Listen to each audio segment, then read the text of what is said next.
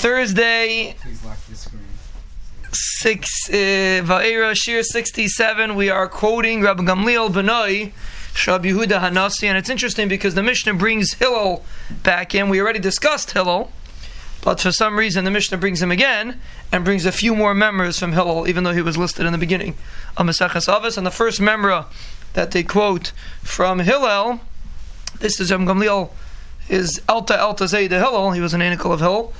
Hillel says, Al tifresh min. A person should not separate himself from a tsar that the tzibur is experiencing. The, the Mishnah doesn't say what it's referring to. It's Al tifresh min tzibur.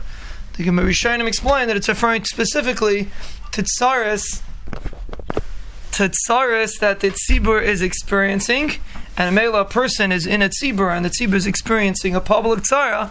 A person should not be pirish minat tzibur when it comes to. Uh, to being uh, to to pretend like he's not to pretend like it's a uh, innocuous situation. The person should realize when Klal Yisrael is going through a tzara, you should view yourself as a member of Klal Yisrael and not as somebody that's shalom alay nafshi.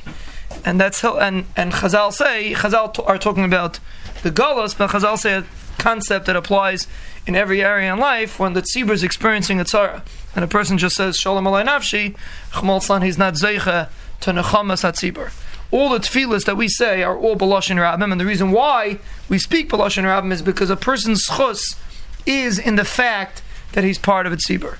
And a person Chmal has pirish himself from the tzibur specifically when it comes to an eish tzarech chas v'shalom. He's ein eroya chas v'shalom ben a chamas tzibur. A person that does participate, even if he's not technically part of it, Bez Hashem, he will be zeiche to nechamas tzibur.